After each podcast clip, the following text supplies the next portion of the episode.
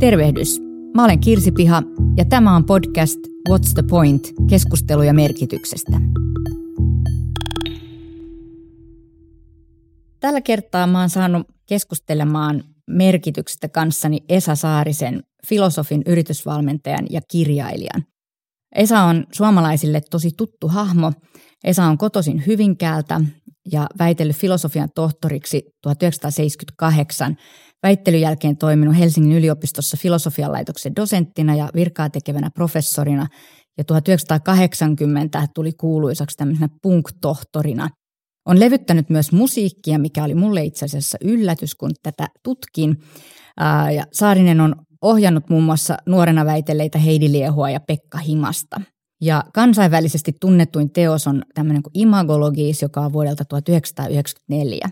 Tämän lisäksi Esa on toiminut muun muassa Nokian ja Marimekon valmentajana ja konsulttina ja vuodesta tuhatyhdeksänsataayhdeksänkymmentäviisi järjestänyt tämmöistä erittäin kuuluisaa, haluttua ja, ja ihailtua Pafos-seminaaria, jossa eritaustaiset ihmiset pohtii omaa elämäkäsitystään Saarisen johdolla.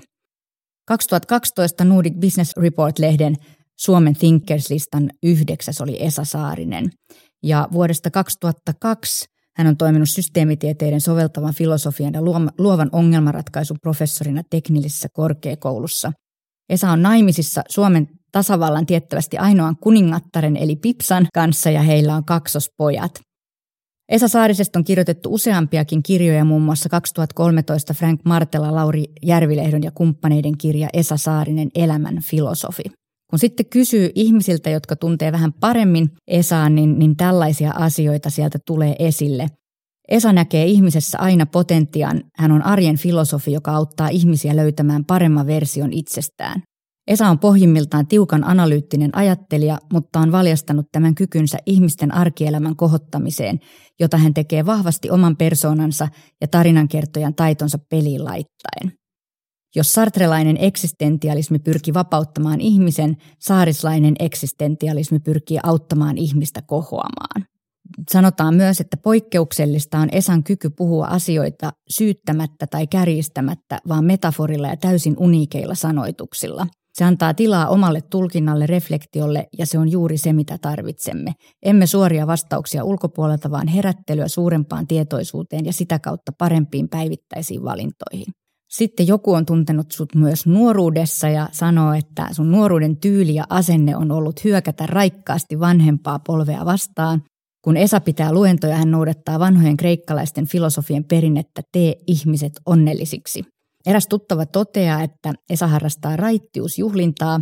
Tämä ei ole koskaan nähnyt miestä juovuksissa. Esa kuulemma järjestää kotonaan isoja juhlia, joissa vieraat saavat nauttia runsaasti talon antimia, mutta jossa isäntä ja emäntä eivät koskaan humallu.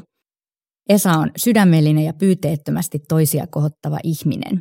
Mä itse olen muun muassa alkusyksystä osallistunut Esan kahdeksan ajatusta syksyyn online-seminaariviikonloppuun, joka oli kyllä monella tavalla ajatuksia semmoisella loistavalla tavalla nyrjäyttävä ja myös korjaava. Ja tämä ihmistä kohottava ajatus tuli sieltä kyllä, tai se tuntui siltä, että, että sellaista se tosiaan on. Mä myös itse siteeraan hyvin usein Esa Saarisen ja Kirsti Lonkan kirjassa Muodonmuutos olevaa lausetta, jossa sanotaan, että informaatiota voidaan siirrellä mekaanisesti, mutta dialogi haluaa aikaan saada käänteen. Hyvä keskustelu on dialogi, jossa opitaan ja opetellaan, joka tuottaa muutoksen.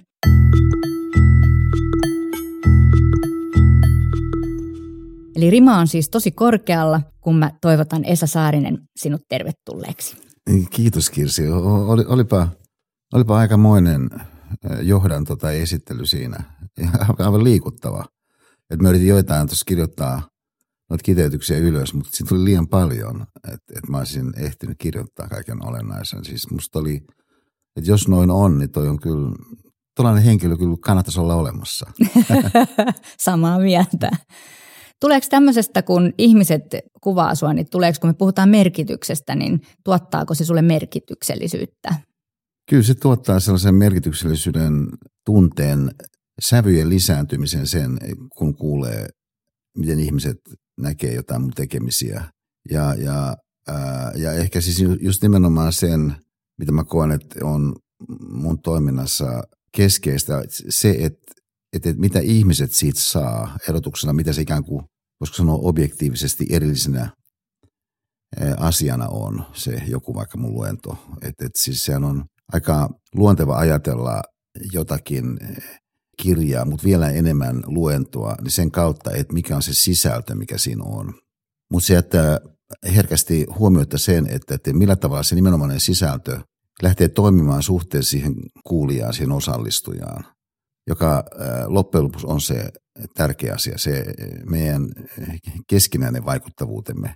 Mutta silmä helposti jää kiinni siihen ikään kuin erillisesti tarkasteltavissa olevaan. Ja tässä suhteessa se, mitä tässä äsken kuvasitte eri henkilöiden suulla ja myöskin omalla, omasta kokemuksesta, niin toi on kyllä siis ihan, ihan tosi liikuttavaa kuultavaa. Et mä, mä, mä, mä olen onnellinen, että, että ihmiset ovat tuolla tavalla mua ja mun toimintaa kokeneet.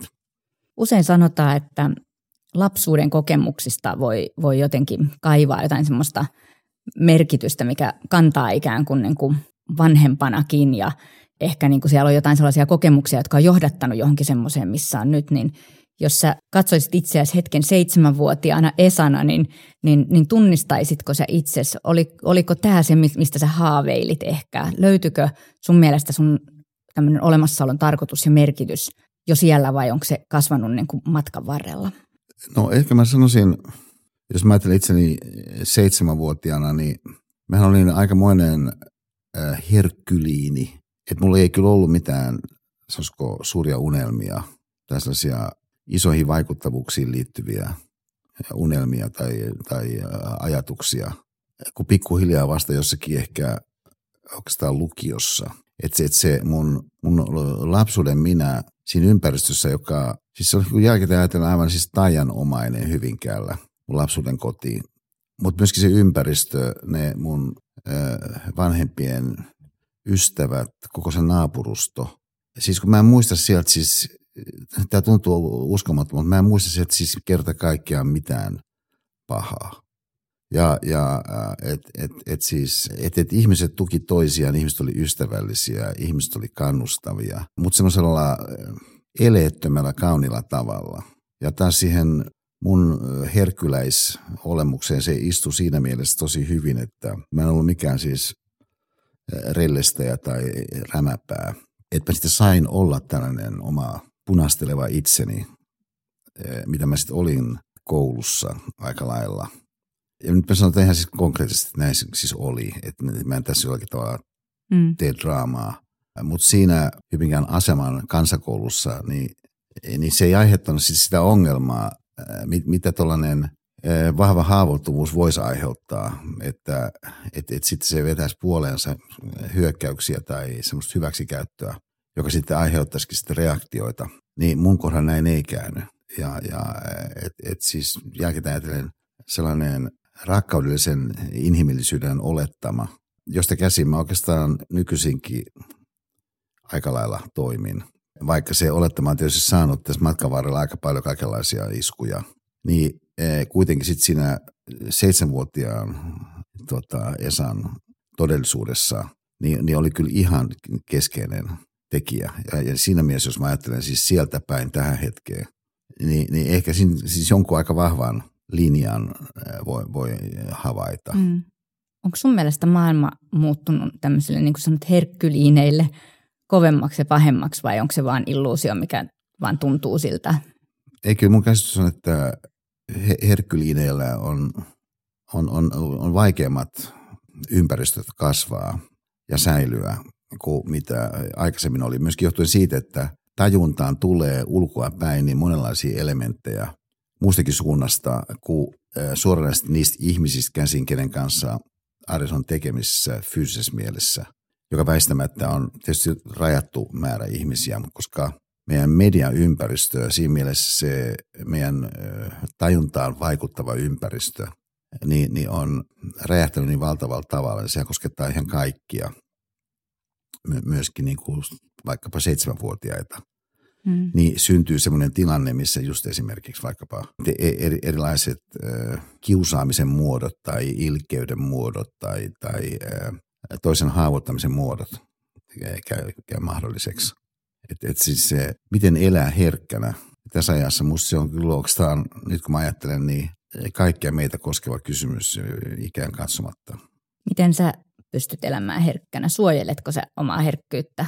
Kyllä mä suojelen mun, mun herkkyyttä. Et, et, et siis, plus että on sellaisia myöskin mun tekemisiä ja toimintaan liittyviä toiminnan muotoja oikeastaan, jotka voi liittyä vaikka siihen, että, että esimerkiksi ennen luentoa, joka kuitenkin edelleenkin, tietysti nyt korona-aikana niin vähemmän on luentoa, vaikka jonkin verran mulla onkin luentoja verkon yli, niin kun mä valmistaudun luentoon, niin yksi mitä mä teen siinä on, että mä yritän päästä jollekin semmoiselle, mitä mä kutsun mielessäni kyynelrajaksi.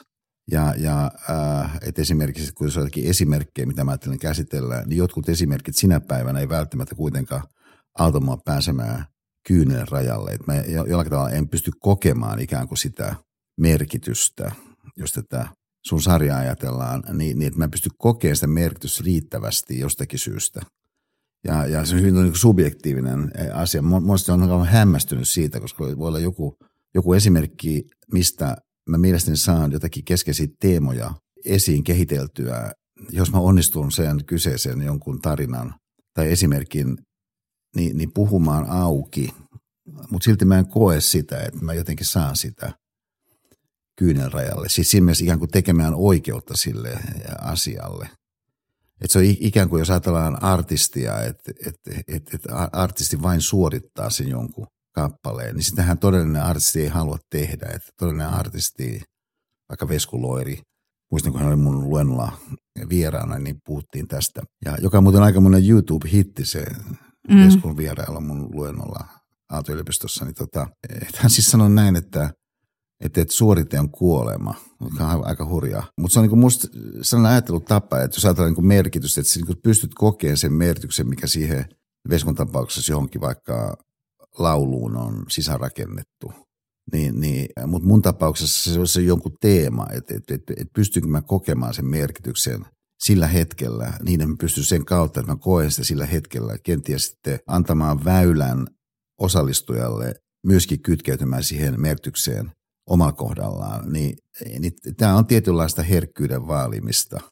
Ja, ja toinen sitten herkkyyden vaalimisen muoto, niin, niin ja, ja mä, mä luulen, että tämä on kyllä niin kuin tärkeä asia meidän miettiä kaiken kaikkiaan, että et, et, et mitkä on niitä sosiaalisen median muotoja, mille olemme auki ja milloin päivässä olemme niille auki. Et, et koska ne ajatukset, mikä sieltä tulee jostakin fiidistä, niin värjää kuitenkin meidän ajatuksia ja sitä kautta se meidän kokemustamme, niin sitten seuraavassa hetkestä, että joku, joku, joku tavallaan tunnelma voi jäädä päälle, joku, joku hyökkäävyyden, röyhkeyden, ahneuden, itsekkyyden tunnelma. Semmoisella tavalla, että sitten sellaiset ihmisenä olevuuden muodot, jotka liittyy niin, niin hienovaraiseen tajuntaan toista ihmistä ja hänen tunnetilajan koskien ja, ja kokemustaan koskien, niin voi jäädä jalkoihin. Et sen takia se on minusta hirmu tärkeä. Myöskin kytkeytyä siihen e, omaan nykyhetkeen irrallaan siitä, mitä ulkoinen todellisuus vyöryttää päälle. Eli tavallaan se voisi ajatella niin, että kun sä pidät luentoa, niin se tunne jollain tavalla kantaa itse asiassa sen tiedon merkityksen ihmisille, eikö vaan? Just noin. Et, et se, se, siis mä, mä ajattelen mun luennon niin tapahtuvan yhtäältä tietenkin siinä sanallisessa ulottuvuudessa ja sisällöllisessä ulottuvuudessa, mihin voi liittyä jotakin avainkäsitteitä tai jäsentelyitä, jotka on älyllisiä. Et, et, e, niin kuin yksi näistä sun haastattelemista ihmisistä sanoi siinä suurin piirtein näin, että et pohjimmiltaan Esa on tiukan analyyttinen, suurin piirtein näin hän sanoi. Mm. Niin tämä on siis se puoli asiasta. Mutta se on ainoastaan, mä sanoisin ehkä kaksikymmentä prosenttia sit luennosta. Mun mielestä kahdeksankymmentä prosenttia sit luennosta on tunnetta. Ja, ja, ja se, se tunne on se, minkä muodostamassa akustiikassa se ääni sitten kuuluu, jossa, jossa, jossa nyanssit niin, niin näyttäytyvät. Ja jossa sitten äh, ihmisen äh, sellaiset puolet myöskin saa tilaisuuden liikkua, jotka eivät ole meidän järjellisen tahdonalaisen puolen komennettavissa, mutta jotka siitä huolimatta saattaa liikkua siihen suuntaan, minne me syvimmiltä me haluamme, että me kaiken kaikkiaankin liikumme. Et siinä se ajatuskulun käyminen läpi siinä osallistujana siinä mun tapauksessa luennolla, niin voi olla tosi vahvistavaa ja puhdistavaa, tai niin kuin sä sanoit tuossa johdannossa, kohottava kokemus sille osallistujalle, koska hän kokee sellaisia merkityksiä sellaisella tavalla ajan yli niin, että siinä on riittävästi aikaa kokea se merkitys, joka voi olla aivan ainutlaatuista siinä hänen arjessaan. Että vaikka hän voisi kokea sen vaikka mumminsa inhimillisen suuruuden merkityksen koska tahansa jonakin tiettynä tiistaipäivänä, niin hän käytännössä ei minään päivänä sitä koe, mutta sitten siinä mun luennon kontekstissa yhtäkkiä tilanteessa hän saattaakin niin, niin uppoutua kokemaan sen, mutta myöskin siinä on tilaa hänen kuulla sen tilanteen akustiikan kautta. Niin se puhtaus, se kauneus, niin, niin se inhimillinen yleispätevyys ja, ja, ja puhuttelevuus siinä hänen mumminsa sanoissaan jossakin vaarin arkun vieressä. Ja, ja, joka on yksi sellainen esimerkki, mikä mulle oikeastaan kiteyttää aika paljon tätä merkityksellisen teemaa. Siis kun mun Aalto-yliopiston luentosarjan, ison luentosarjan filosofia ja systeemiajattelu muoto on ollut se, että ihmiset kirjoittaa osallistujat sitten sen elämäni maisema otsikoidun henkilökohtaisen pohdintaesseen lopuksi. Niin usein opiskelijat sitten ottaa esiin sellaisia asioita, mikä heille on merkityksellisiä, mutta heille on nyt tässä yliopistollisessa tilanteessa lupa käsitellä sitä, mikä heille on merkityksellistä, niin usein sitten opiskelijat ottaa esiin jonkun esimerkin. Ja, ja yksikin opiskelija siis otti esiin mumminsa suuruuden, joka sitten konkretisoitui siihen, että kun tämä hänen mumminsa meni sinne arkun viereen. Mua ihan vaan liikuttaa, kun mä vaan muistan mm. tämän, vaikka tämä on nyt tavallaan sen ihmeempi. Mutta mä näen sen niin mielessäni. Niin, niin, ja sitten sanoin siinä vain, että kiitos rakkaudesta. Niin, niin on, on se niin kuin tavallaan merkityksellistä siis se, että se joku kaksikymmentäkaksivuotias opiskelijatar tai opiskelija, joku teekkari, mikä hän onkaan sitten arkkitehtiopiskelija, niin, niin saa kauppislainen, joku, joku niin kuin henkilö kirjoittanut neljä L:ää ja mitä kaikkea. Tai ehkä ei niin paljon, mutta joka tapauksessa hän saa tilaisuuden niin, niin tarkastella sellaista, mikä on hänelle merkityksellistä. Ja sitä kautta myöskin ehkä onnistuu sitten orientoitumaan siitä käsin, minkä hän kokee siinä merkitykselliseksi, nyt asiaa tarkemmin ajatellessaan, niin vahvemmin, minkä seurauksena sitten se, minkä hän nyt koki merkitykselliseksi, voi kantaa sitten myöhempään tilanteeseen. Tämähän on se pointti, mm. että jotakin aktivoituu sellaista, millä on sitten vaikuttavuusvoimaa myöhempiin tilanteisiin nähden. Sä kerroit siinä syys kahdeksan ajatusta syksyyn luennolla, niin sä kerroit sun äidistä muun muassa tota, tarinaa ja, ja sä äh, sanoit näin jotenkin, että, että ilman äitiä niin kuin sua ei olisi tai ilman äitiä meitä ei olisi, mikä tavallaan on semmoinen, no tietysti näin. Ja tota, se on jännä, sun ajatuksissahan on semmoinen piirre, että, että sä kuulet sen ja sitten niin kuin sä sanotkin, että jossain tilanteessa yhtäkkiä se iskeekin sen niin kuin jotenkin merkitys, vähän yllättäenkin ehkä. Koska mä muistan sitä ajatelleeni silloin, kun sä siitä puhuit, että no joo, totta kai ilman äitiä mua ei olisi, mutta kyllähän musta nyt on paljon muutakin kuin äitiä, eiks vaan? Ja, ja, tota, ja sitten huomasin tuossa yksi päivä, että niin, että, että sehän on kyllä toden totta, että ei mua kyllä olisi ilman äitiä. Ja se tuli jollain semmoisella tasolla, millä se ei ole aikaisemmin tullut. Että se nimenomaan tipahti, valahti niin kuin päästä jonnekin, jonnekin niin kuin muualle. Ja, ja yhtäkkiä, niin kun äiti-lapsi, äiti-tytärsuhteet on, on tiedätkö, välillä aika kompleksisiakin ja kaikkea sellaista, yhtäkkiä se niin kun tipahti jollekin semmoiselle tasolle se meidän suhde, mikä niin kun kohotti sitä jollain tavalla, mitä mä en ollut itse osannut ehkä tehdä. Että siitä arkisesta muodostakin yhtäkkiä jotain iätöntä. Tämä on upeasti sanottu. Siis se, se, se, se mitä sä kuvaat tässä äiti-tytärsuhteen omalla kohdalla esimerkin kautta, niin minusta on siis täysin yleispätevä logiikka, siis se, että, että jos ajatellaan, että, että kun jokaisella ihmisellä on äiti, niin jollakin tasolla sit sen sanominen, että sinua ei ole olemassa ilman äitiä, niin, niin, niin tämä on sama kuin sanoa, että yksi plus yksi on kaksi. Mm. Mutta sitten kun asiaa alkaa tarkastella kokemuksellisemmin ja, ja niiden erilaisten yhteyksien kautta, mitkä siitä näkökulmasta voi lähteä avautumaan. Se on ikään kuin että ovi avautuu ja mitä sieltä palastuukaan takaa. Ja, ja että et, et jos Kirsi Piha ajattelee sitä tosiasiaa, että häntä ei olisi olemassa ilman hänen äitiään, mutta toisaalta hänellä itsellään on tytär. Mm. Ja, ja, ja, ja sitten, sitten tietenkin siis kun mä voin kuvitella, että teidän tytär on aikamoinen hahmo, kun tiedän vanhemmat, niin, niin, niin, niin siinä on sitten yhtä ja toista, mitä sitten arkisessa tilanteessa voi tapahtua. Mm. Ja, ja et, et ei se tavallaan ole niin kuin yllätys, jos me ajatellaan vaikka Mick Jagger ja Keith Richards, että nämä nyt on aikamoisia hahmoja, että varmaan siinä sitten yhtä ja toista voi sattua jollakin maailmankiertueella. Mm. Mutta niin kuin Keith sanoi yhdessä Netflixin dokumentissa, musta se on hieno kohta, yleispätevä, kaunis kohta, kun hän sanoi, että et, et, et, et, mulla on kovia kiistelee Mikin kanssa, hän ei nyt sano siinä riitelemään ja niin päin pois, mutta kyllähän siinä sisältyy lausumatta, äh, mutta me myöskin tiedetään, että et, et, et me, et meillä on tämä uskomaton lahja välillämme. This amazing gift between us. Mä olin aika niin kuin ällistynyt, että toi on kyllä niin kuin aika upea. Siis this amazing gift between us, että meidän välillä on joku juttu, joka on ihan, ihan uskomaton lahja. Että Kirsi Pihan ja hänen tyttärensä välillä on uskomaton mm. lahja siinä välillä.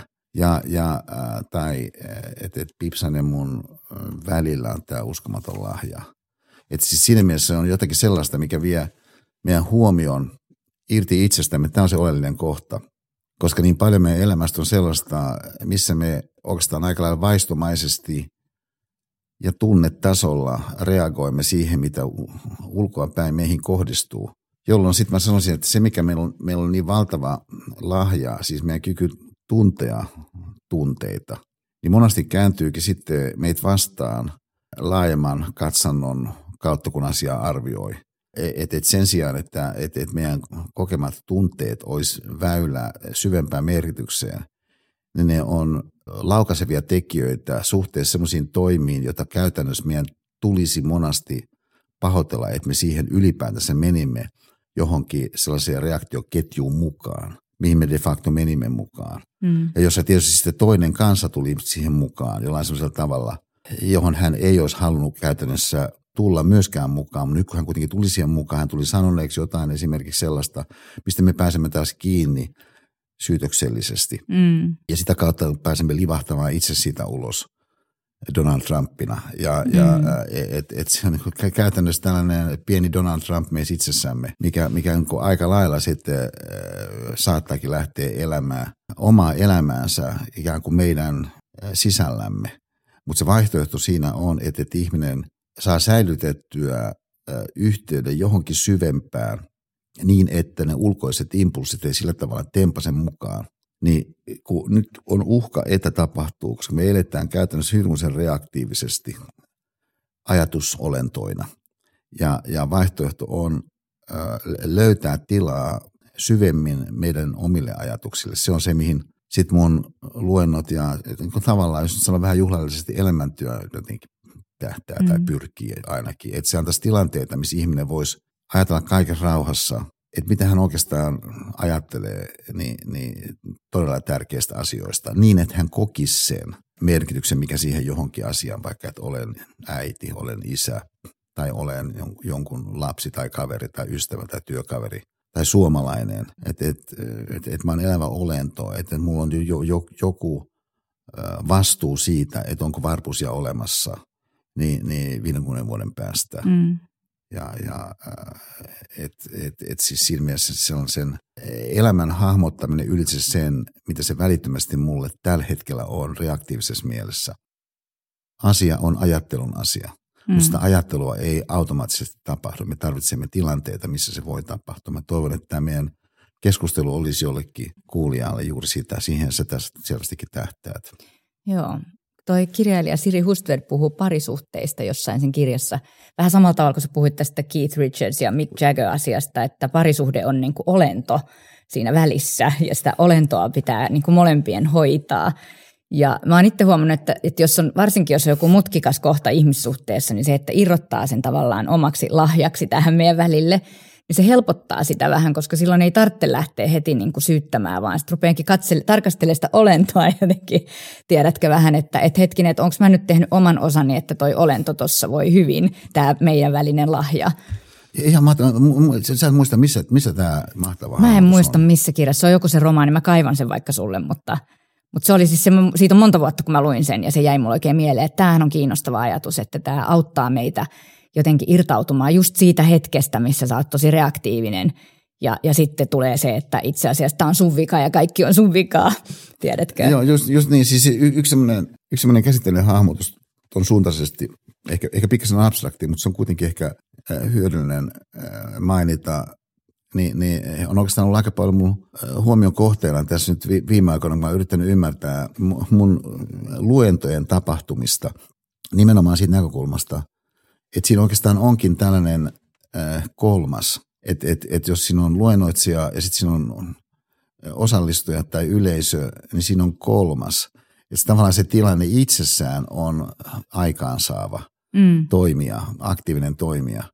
Ja näin ollen sen kolmannen vaaliminen on olennainen osa niin sen kokonaisuuden onnistumista. Ja, ja et jos ajatellaan parisuhteen ympäristössä sama ajatus, että et, et, et, et siinä on kaksi osapuolta, että jos noin paljaalla silmällä katsoo. Mutta sitten siinä onkin mm. tällainen kolmas. Mm. Ja, ja, ja se kolmas itsessään niin, niin, aikaan saa vaikutuksia niin, niihin molempiin toimijoihin näin. Kyllä. Mun piti vielä kysyä sulta, kun puhut tästä, että kuinka tunteen avulla välittää niin kuin tiedolle merkitystä ja, ja sä itse niin kuin haet tätä to, tosi voimakkaasti, niin, niin siinähän on jotain enemmän kuin vaan tunne ehkä siinä, mitä sä teet siinä. Sä oot tosi haavoittuvaisesti siinä tilanteessa läsnä ja, ja, tota, ja se on tosi puhuttelevaa tietysti silloin, niin, niin eikö sua pelota? Mua, mua kyllä ei pelota, tota, mutta se ei tarkoita sitä, että mä silläkin tavalla... rämäpäinen ikään kuin mun perussuuntautumisen osalta tai siis niin kuin ihmisenä. Et en, en mä koskaan ole ollut mitenkään siis innonkas kiipeämään puuhun tai, mm. tai, tai, tai, tai tota, hyppäämään jostakin korkealta. Et, et, et siis, et se, et mä olen sellainen kuin aika varovainen ollut ja, ja, ja mun mielestä edelleenkin niin sillain lähtökohtaisesti harkitseva. Mutta jos mä ajattelen, no jos mä ajattelen siis haavoittuvana olemista, ehkä mä avaisin sen teeman näin, että siis ihan siis luennoitsija, mun luennoitsija kehitys, kun mä ajattelen, niin siinä on musta siis kaksi tällaista, ihan siis mun, ainakin mun muistikuvissa selkeästi yksilöityvää hetkeä, jotka on merkityksellisiä tämän haavoittuvuuden teeman osalta. Yksi oli sellainen, kun mä olin vielä Helsingin yliopistolla filosofian laitoksella assistenttina siinä vaiheessa töissä kahdeksankymmentäluvulla. Kun Pipsan ja mun suhde oli alkanut, mä olin aivan uskomattoman rakastunut. Mä olen edelleenkin, mutta on silti eri asia kuin mm. ennen lapsia ja kaikkea. Siis, se oli siis, mä olin niin aivan uskomattoman huumaantunut. Ja mulla on menossa Aristoteles luento Portaniassa. Ja sitten mulle tulee niinku sellainen ajatus, että et miksi mä nyt tässä puhun Aristoteleista, kun mä oon kiinnostunut paljon enemmän puhua Pipsasta. Ja, ja no sitten mä muistutan itseäni siitä, että et, et Pipsan asemaa filosofian historiassa oikeastaan ei ole vielä ihan nyt vakiintunut. Ja, ja, Mutta mut, mut, tota, mut sitten mä keksin siinä lennossa, se oli siis filosofian historian johdantosarja, mikä oli men, johdantokurssi, mikä siinä oli meneillään, että no voisin mä kytkeä Pipsan niin kuin Aristoteleeseen. Ja sitten mä sit kytkin Pipsan jollakin konstilla niin Aristoteleen aktuaalisuus-potentiaalisuus-erotteluun. No tällä tiellä tässä nyt ollaan edelleenkin niin, niin kolmekymmentäviisi vuotta myöhemmin. Et, et, et, siis että tavallaan se, että sä niin kuin avaat äh, niin kuin jonkun kohdan semmoisen, mikä niin kuin jossakin mielessä on rohkeita ainakin sikäli, että useimmat ei tee näin tai mm. jotenkin se konventionaalinen toimintatapa ei ole sellainen, että ihminen puhuisi luennoilla vaikka yksityiselämästään. Tai ylipäätään sellaisia asioita, mitkä on niin kuin hänelle henkilönä mm, merkityksellisiä. Mm. Niin tuotti sitten myöhemmin ehkä kymmenen vuotta tästä äsken mainitusta, just Pafos-seminaarin ympäristössä, mihin tuossa sä viittasit, jota, jota siis ennen koronaa me teimme viisikymmentäkolme viikon seminaaria. Se on niin aikamoinen, kyllä pieni, pieni instituutio oikeastaan. Tosi merkityksellinen niille ihmisille, ketkä siellä on ollut mukana. Se oli kuitenkin monet vuodet, siis käytännössä koneellinen ihmisiä, sataviisikymmentä ihmistä, satakaksikymmentä ihmistä sitä luokkaa, mutta alkuvaiheesta Pafos-seminaaria, kun se vielä ei ollut kasvanut niin isoksi. Mä muistan selvästi semmoisen hetken, kun mä aloin liikuttua siellä edessä, kun mä puhuin, koska se tilanne itsessä on niin luottamusta vahvistavaa, että, että siis tunnelma on sellainen, että, että, että kaikkea me tässä ollaan samanlaisia ihmisiä. Että kun puhumme merkityksellisistä asioista, niin, niin mitä tässä suotta mitään peittelemään. Ja, ja ää, tässä hengessä, niin sitten kun mä puhuin jotain teemaa, esimerkkiä läpi, niin mä aloin liikuttua siitä. Ja sitten samanaikaisesti sitten kuitenkin koin sen, että, että onko tämä nyt ihan sop, niin kuin soveliasta. Ja, ja ää, niin kuin joku ammattilainen tehdessään jotain, voi, voi tehdessään sen jonkun jollakin tavalla tavallisesti poikkeavasti siinä lennossa aistia, että onko tämä mahdollista tehdä näin. Sitten mä ajattelin, että kyllä mä nyt näin voin tehdä. Ja, ja että silloin siis se huono puoli, jos liikuttuu, että esimerkiksi on vaikeampi tuottaa lauseita. Mutta toisaalta ehkä ihmiset sitten jaksaa odottaa. Mm. Ja, ja ää, mä siinä ajattelin. Ja nä, näin mä aloin sitten tota, toimia, että et, et, et, et, tavallaan mä annan tunteen tulla mukaan. Mä en sano, että se tunne saa viedä, mutta mut se mun mielestä saa tulla siihen ajatuskulkuun mukaan. Itse asiassa mä nykyisin ajattelen, että se on ihan keskeisen tärkeää, että me annamme tunteen tulla mukaan, mutta samanaikaisesti niin me pidämme järjen myöskin mukana, niin, niin mahdollisimman täysmääräisesti. Niin on tietynlaista haavoittuvuutta se, että sä tuot sen tunteen siihen mukaan, koska se tunne tietysti perinteisesti katsoen Niin, niin avaa sua toisille myöskin sitten potentiaalisen pilkanteon tai, tai, tai jonkun muun semmoisen iskun kohteena, kun ihmiset näkevät, että hei, että et, et, et toi asia niin kuin merkitsee hänelle tosi paljon, niin, niin näin ollen tuosta kohdasta voi häntä myöskin sitä satuttaa paljon. Mm. Mutta mut jos kysyy, että onko toi jotenkin rohkeata, niin mun mielestä se ei ole mulle itselleni jonkun siis rohkeusmuskelin Mm. ilmentämistä, vaan se on enemmän halua olla sille ajatukselle ikään kuin uskollinen. Ja kuitenkin niin, että sitten se, mitä yritetään tehdä, niin kuin pystyisi toteutumaan. Tuo on nyt siis kiinnostavaa, kun sanoit, että ihmiset ei puhu itselleen merkityksellisistä asioista, niin bisnesviitekehyksessä esimerkiksi tosi, tosi vähän puhutaan ja, ja ihmiset käyttää paljon, paljon puheenvuoroja ilman, että oikeastaan koskaan vaikka kertoo, että miksi mä olen tästä innostunut tai miksi tämä on mulle merkityksellistä puhua teille tästä muutenkin kuin, että tämä on mun työ. Ja, ja sitten jos miettii vaikka johtajuutta, niin, niin tosi paljon helpommin annetaan ikään kuin johtajuusoppeja, kun kerrotaan vaikka omista virheistä, mitä on tehty, mitkä mä luulen, että olisi tosi paljon opettavaisimpia kuin ne kolme kohtaa, että mitä pitää tehdä, niin on se, että et, et jotenkin myös huomata se, että et ei ole olemassa virheetöntä johtajaa, että sä et ole johtajana epäonnistunut, jos tuli yksi tiplu, vaan se on vaan sun polkua kehittyä.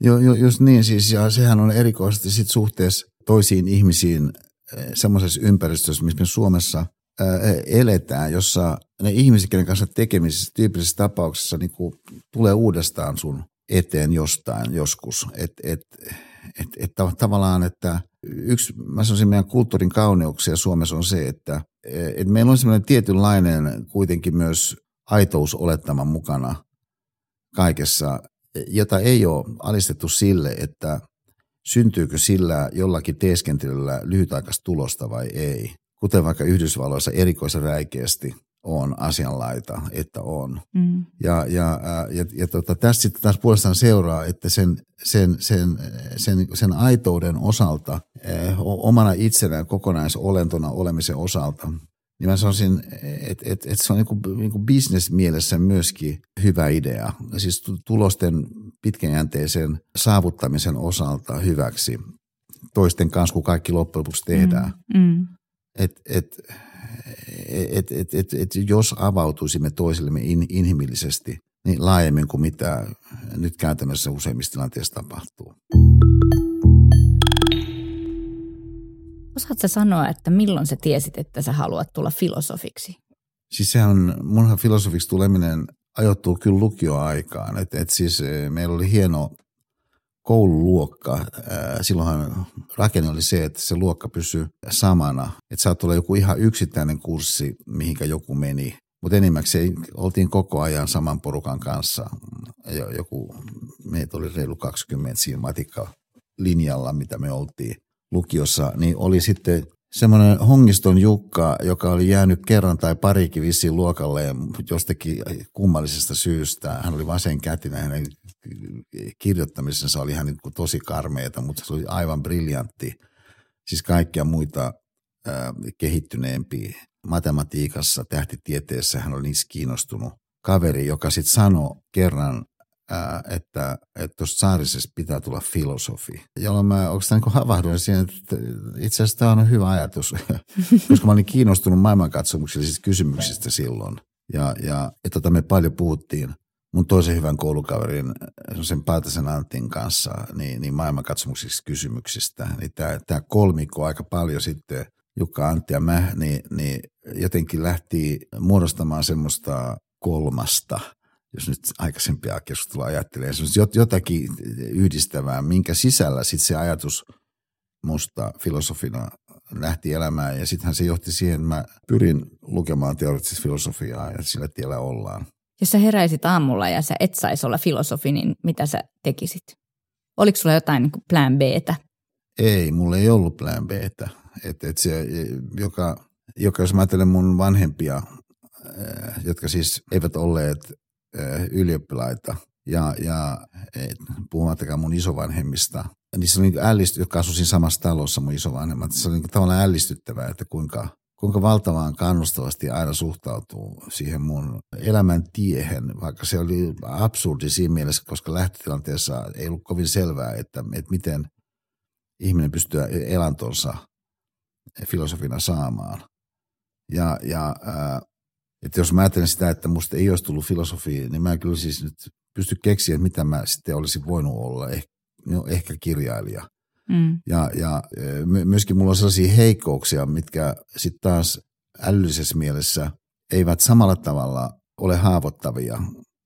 Ja kuten se, että mulla, ei ole, mulla on aika heikko muisti. Ja, ja että et, siinä mielessä, että et, mä, mä en pysty olemaan nyt sanotaan vaikka lääkäri. Ja, ja, tai, tai, tai juristi. Ja sitten mä en ole tarpeeksi ulkoisiin tuloksiin nähden inspiroitunut. Pystyäkseni olemaan joku aika yritysjohtaja tai, tai mm. ylipäänsä mikään johtaja. Ja, ja äh, osittain johtuen tämä jälkimmäinen siitäkin, että koska mulla on tosi vastenmielistä, niin, niin ryhtyy päättämään toisen puolesta jotain. Et pikemminkin mä haluan yritetään miettiä sitä, että, että, että mikä siinä toisessa on sellaista upeata, mikä jollakin tavalla on vasta nupussa ja miten mä ehkä voisin jotenkin sitä, mikä on nupussa, niin, niin vahvistaa sitä huolimatta, että mä en tiedä, mikä siellä on nupussa. Ja, ja että nyt tässä kun mä istun, mä näen sut siinä vastapäätään, niin mä, mä, mä, mä siis, mä yhtä mittaan mulle tulee mieleen se ajatus, että, että kun toi Kirsi on ihan selvästi nyt menossa johonkin, että, että mikäkään se on ja se on tosi hienoa, jos mä jotenkin pystyisin sitä. Tämäkin on tavallaan omituus, kun meidän keskustellaan päättyy kohta. Mm. Me voidaan hetken aikaa jutella ehkä tästä jälkeen, mutta käytännössä tämä on nyt aika lyhyt hetki.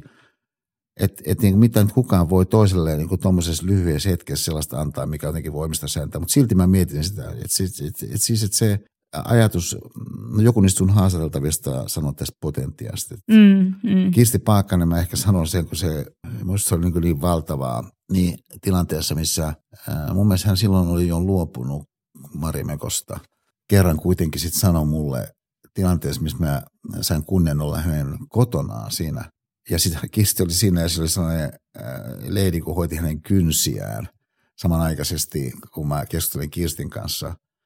Niin sitten Kirsti esitteli mut tälle leidille, kun mä tulin paikalle näin, että toi Saarinen on siinä mielessä erikoinen kaveri. Kun sen mielestä jokaisessa ihmisessä on semmoinen ihanuuden siemen. Niin mä ajattelin, että no toi on kyllä tosi kaunisesti sanottu, että toivoisinpä, että mä pystyisin tohon, mutta että näin Kirsti sanoo. Että et siis on se nyt mahdollinen ajattelutapa. Mm, mm. Mutta mut monessa tilanteessa mä kyllä oikeastaan menen sen ajattelutavan mukana. Että et, et, et se on mulle tosi luontevaa ajatella, että siinä toisessa ihmisessä on jotain sellaista ihan, ihan huimaa, joka on siellä tuloillaan.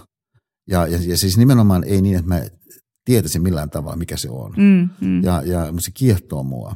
Ja sitten mä ajattelin, että, että, että voinko mä jollakin äänen sävyllä tai oikeastaan pelkällä kiinnostuksella ikään kuin ravita sitä vähän.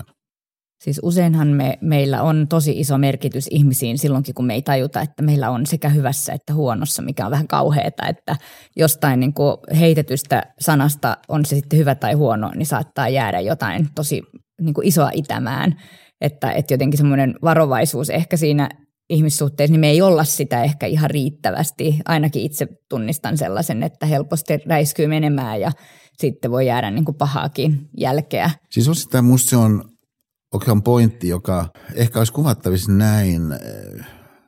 Yksi mun kaverini kertoi, että kun hän piti puheen, oliko se hänen pojalleen, jollekin rakkaalleen kuitenkin hänen häissä, että kun hän niin pitkään mietti, että mit, mitä voi sanoa niin kuin häissä jollekin, niin sitten hän keksi sellaisen, että katsokaa toisiaan kauniisti.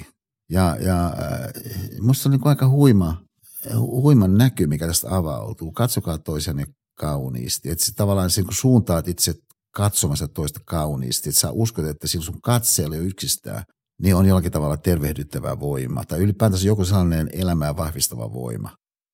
No nyt jos näin on, niin tietystikin se sun oma ajatuksesi voi suunnata sitä kyseistä asiaa, sitä tapahtumaa. Se on kuitenkin tahdonalais jonkunasteisesti, että mitä sä ajattelet ja sitä kautta, miten sä katsot.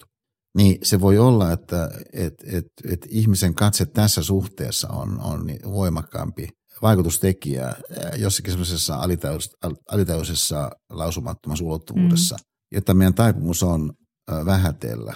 Mutta joka taas puolestaan sitten on sellainen, että et kenties voisimme, ja myöskin verkkoympäristössä, koska käytännössä meidän mm. näemme nyt aika paljon, oikeastaan enem, enemmän toisiamme kasvotasolla, niin, niin Zoomeissa ja muissa, niin kuin mitä ennen koronaa, mm.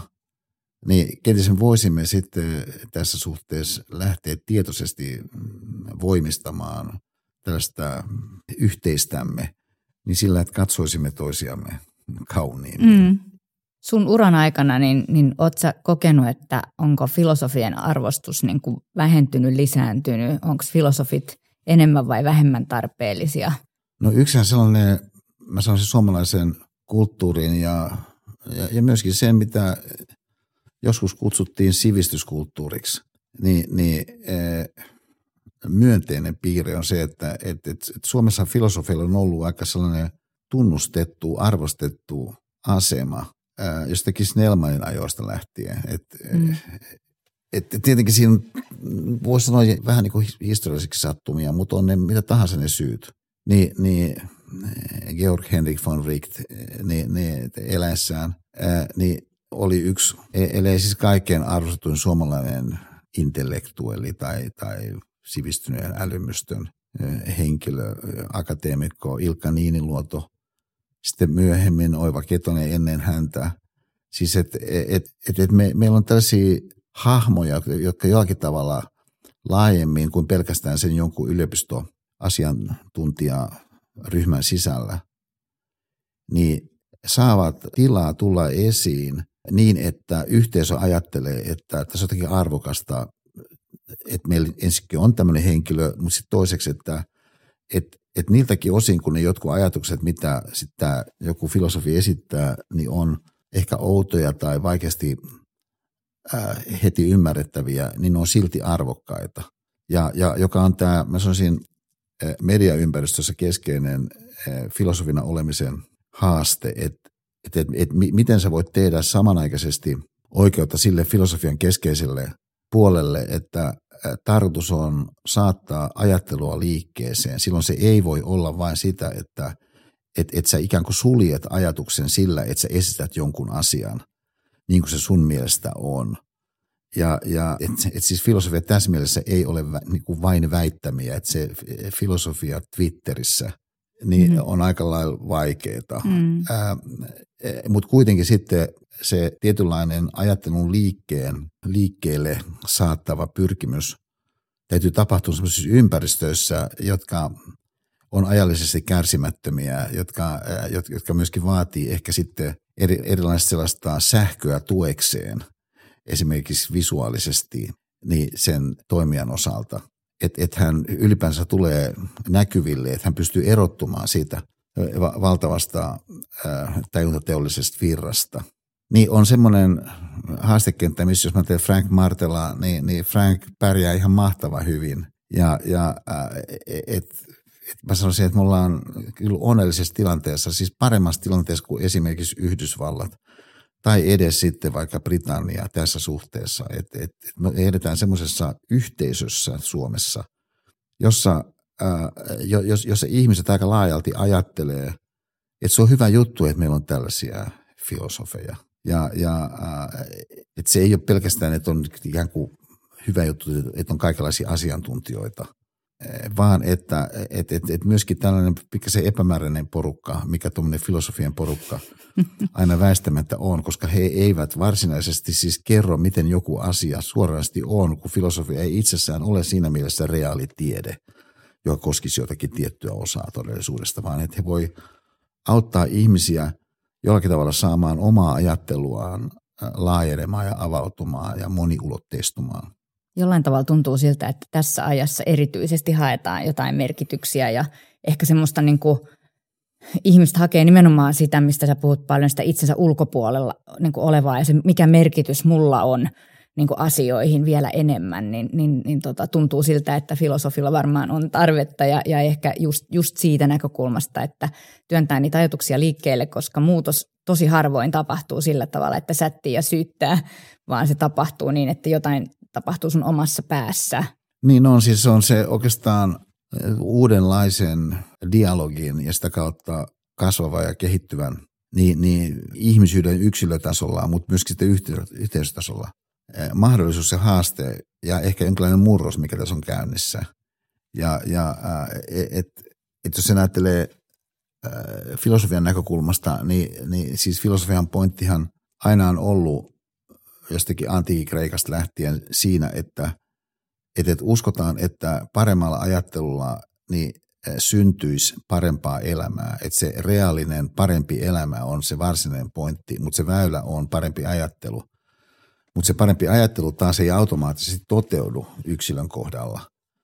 Ei toteutunut niin, niin antiikin Kreikassa eikä toteudu niin, niin nykypäivän Suomessa automaattisesti, mutta ihminen ei silti pääse eroon omia ajatuksiaan, että jokainen joutuu joka päivä kaiken aikaa ajattelemaan, jolloin herää se kysymys, no mitäköhän ihminen sitten ajattelee, että kuinka pitkälle ne sun ajatukset on sun todellisia omia ajatuksia, että, että mehän nähdään joka päivä uutisissa, kun Yhdysvalloissa haastellaan jotakuta tyyppiä jossakin, kuinka he niin kuin mielestään ajattelevat omia ajatuksia, vaikka me näemme tästä vähän kauempaa, että et toi, toi, toi on aivan niin kuin papukaijapuhetta. Ei toi mitään syventynyttä ajattelua, joka jollakin tavalla pyrkisi asettamaan asioita johonkin niin kuin laajempaan yhteyteen, vaan, vaan päinvastoin semmoista ajattelua, jossa se, se henkilö niin oikeastaan kokee ylpeyttä siitä, että hän saa olla tätä mieltä, hän onnistuu olemaan tätä mieltä, jotakin niin kuin räikeätä mieltä käytännössä.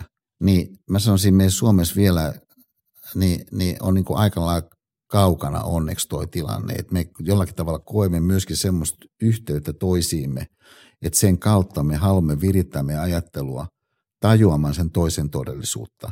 Ja sitä kautta niin, niin, meissä on tietty virittyneisyys sellaiseen dialogisuuteen, minkä kautta ainoastaan, niin, niin musta se on aivan selvää, minkä kautta ainoastaan, niin me yhteisönä tai edes ihmiskuntana voidaan päästä eteenpäin. Sun työ on selvästi enemmän kuin työ, eli se on sun persoona, sun elämäntapa, sun niin kuin kokonaisuus. Ootko se koskaan ajatellut, että voiko Esa Saarinen jäädä koskaan eläkkeelle? Haluaako edes? No, jos mä ajattelen ikään kuin hallinnollisesti, niin Aalto-yliopiston tuotantotalouden laitoksella toimiva soveltavan filosofian professori Esa Saarinen tulee jäämään ja joutuu jäämään mm-hmm. niin, niin ensi kesänä eläkkeelle, kun tämä henkilö täyttää kuusikymmentäkahdeksan vuotta heinäkuussa.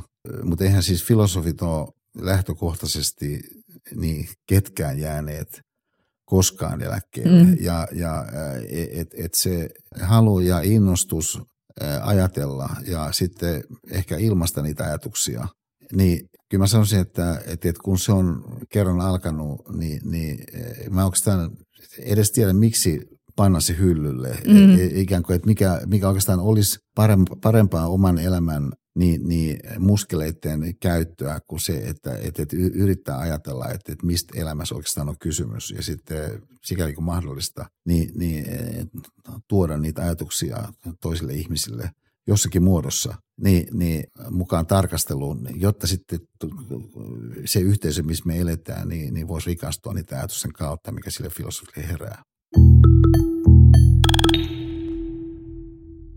Jos palataan ihan hetkeksi sinne seitsemänvuotiaan herkkyliini Esan maailmaan, niin, niin luulet sä, että se Esa olisi tästä Esasta ylpeä? No aika, aika liikuttava kysymys. Mä luulen, että hän olisi niin kuin aika, mahdollisesti hän olisi aika niin kuin ällistynyt, että mm. et, et toikin on niin kuin mahdollista. Et se, se, et, et ehkä mä sanoisin sillä lailla, että no jos vähän ehkä liikuttuna taas, niin kyllä mun isä ja mun äiti oli musta ylpeä, mutta mun isä ehkä sillä lailla alleviivatummin. Mm. Ja, ja että et, et hän tavallaan niin kuin ajatteli semmoisessa sanastossa. Tai mä just vähän aika sitten puhuin tämän mun koulukaverin Paltaisen Antin kanssa. Niin itse asiassa sanoin, että hän on kyllä ja susta tosi ylpeä. Mm-hmm. Että et, et sä oot tehnyt just sen, mitä sä silloin hänen mielestään kouluaikana puhut, että niin kuin pitäisi tehdä. Ja, ja no, että et, tavallaan mun oma kohdalla mä, se tuntuu niin kuin oudolta, mutta mä en oikeastaan näe mitään vaihtoehtoa sille mun, en mä edes...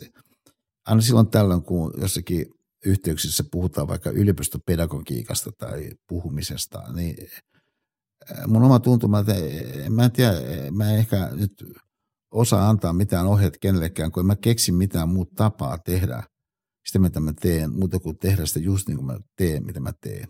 Mm. Mutta siitä ei seuraa, että se olisi niin kuin samanlainen tekeminen olisi kenellekään mulle, mikä on paras ollenkaan. Mm. Tai, tai et, et se, se, myöskin se, että sellainen...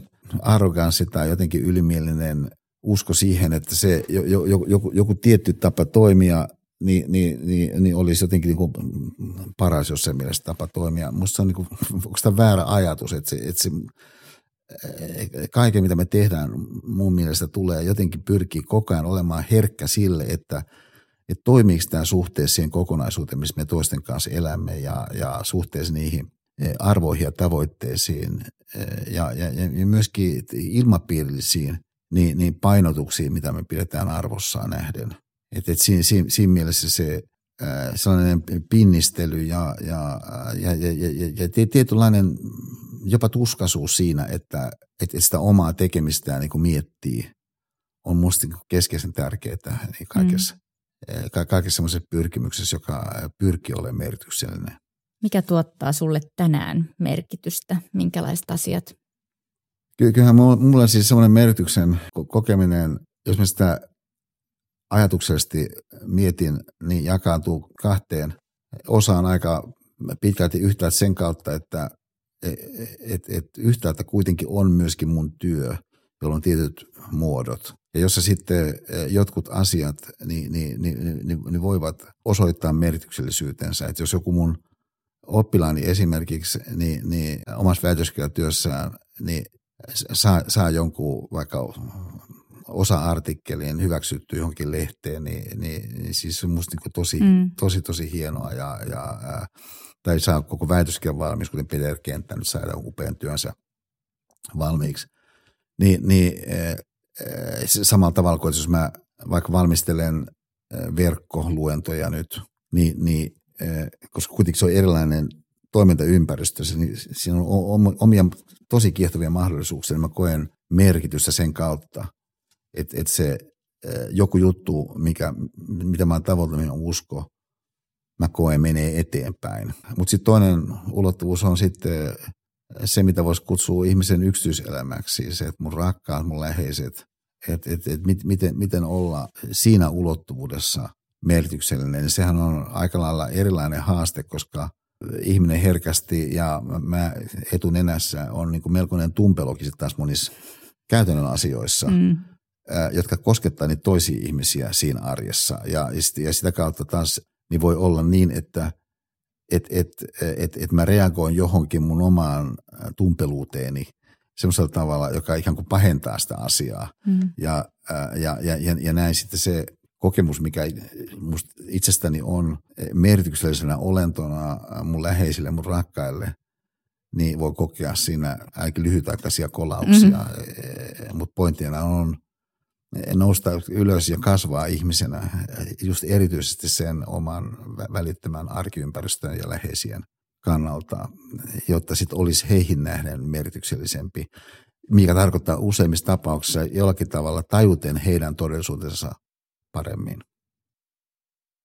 Kiitos Esa Saarinen. Kiitoksia, oli ilo olla tässä.